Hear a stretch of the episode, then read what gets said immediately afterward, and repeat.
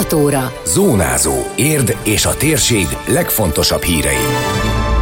Iskolafejlesztések tartják a határidőt a Parkvárosi Köznevelési Centrum kivitelezésénél, még hat héten át várja a gyerekeket a Diósdi Városi Tábor. Szívférgesség, a megelőzést hangsúlyozza az állatorvos, a Sirius is tesztelni a menhelyi kutyákat. Köszöntöm Önöket, Szabó Beáta vagyok. Ez a Zónázó, az Érdefem 113 hírmagazinja, a térség legfontosabb híreivel. Határidőre elkészülhet az Érd Parkvárosi Köznevelési Centrum a jelenlegi állás szerint szerint a Modern Városok program részeként valósul meg a beruházás a Favágó utcában. Az alapkőletétel tavaly szeptemberben volt, de a munkák már korábban, májusban elkezdődtek. A kivitelezésben nincs csúszás, az általános iskolát, tanúszodát és tornacsarnokot is magában foglaló komplexum készültségi foka 60%-os, tudtuk meg Szűcs Gábor alpolgármestertől. Az üzemeltetés szempontjából fontos, hogy külön mérőkkel rendelkezik a három létesítmény, ami a hasznos hasznosításkor jól körülhatárolható tiszta helyzetet teremt majd, tette hozzá. Az épületek szerkezetkész állapotban vannak, az elektromos és a gépészeti munkák zajlanak most is. Ha százalékba kéne meghatároznom, a készültségi foka a Parkvárosi Köznevelési Centrumnak 60 százalékos. Az ingatlanon egy általános iskola, tanúszoda és egy tornacsarnok is épül. Az úszoda és a sportcsarnok a lakosságnak is használható lesz. Itt rendezvényeket lehet majd tartani. Jelenleg nincs úszás a projektbe, de igazából akár az elmű miatt, akár más, akár a hatósági engedélyek miatt, próbaüzemeket csúszása miatt alakulhat még az időpont, de a tervezett átadása az 2021 első fél év. Az épülő köznevelési centrum munkálatai után, amikor az építkezés miatt már nincs akkor a gépjárműforgalom, szeretnék a környező utcákat is rendbe tenni. Az ezzel kapcsolatos közbeszerzési eljárás kiírása folyamatban van, közölte az alpolgármester. Szűcs Gábor azt is elmondta, hogy a felújítás és bővítés alatt álló Kós iskolánál a munkák ötödét végezték el.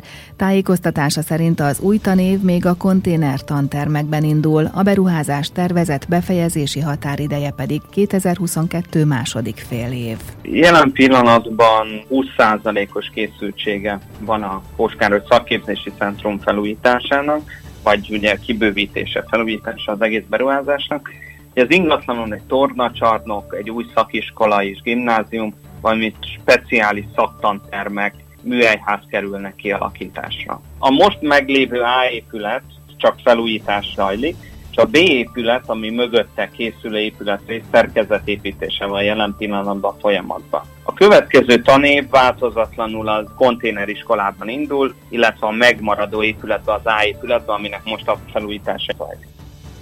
Hamarosan helyek szabadulhatnak fel a parkolókban Érd központjában, amennyiben a vasúton utazók az átadás előtt álló Csalogány utcai P plusz R parkolót választják majd, és Érd nagyállomásról indulnak útjukra.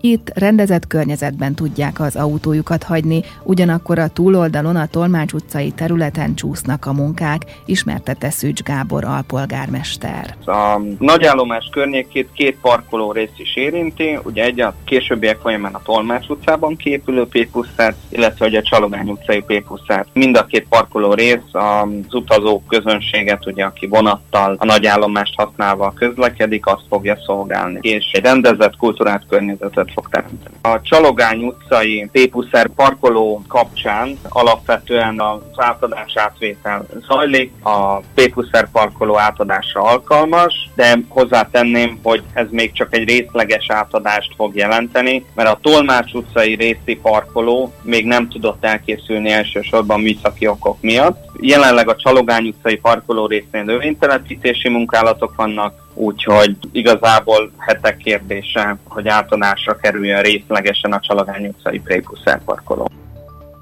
Az intézményi és útfejlesztésekről további részleteket olvashatnak az Érdmoston. Még hat héten át várja a gyerekeket a Diósdi városi tábor. Folyamatosan lehet jelentkezni a napközis foglalkozásokra, amelyeket az Ötvös József iskola főépületében tartanak. A felügyeletet az intézmény pedagógusai látják el.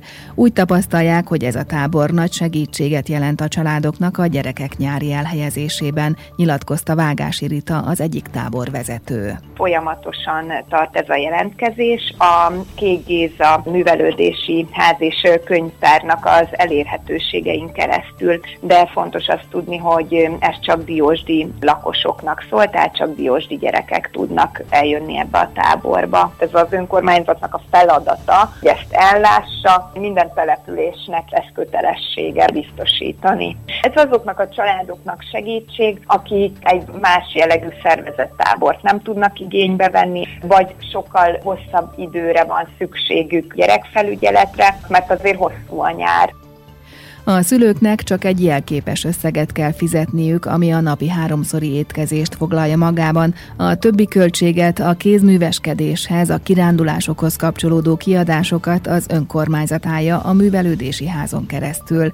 Az augusztus 19-ig tartó Diósdi városi táborba 6-tól 14 éves korig lehet jelentkezni, de jellemzően a kisebbek vesznek részt a napközis foglalkozásokon, mondta a pedagógus. Tehát inkább az alsós korosztály van jelen ezekben a táborokban. A programok is nekik érdekesek, tehát maga a kézműveskedés, vagy egy ilyen játékos délután. A tábor reggel fél nyolctól délután öt óráig tart, és kézműveskedést tartanak délelőttönként, délután pedig valamilyen szabadidős tevékenységet. A településen belül elviszik a gyerekeket kirándulni, például a Diósdi kőbányába, vagy a Rádiómúzeumba, illetve hát az iskola udvaron számháborúznak, rókavadászatot játszanak, vagy bármilyen más labdajátékot, amire a gyerekeknek is igénye van.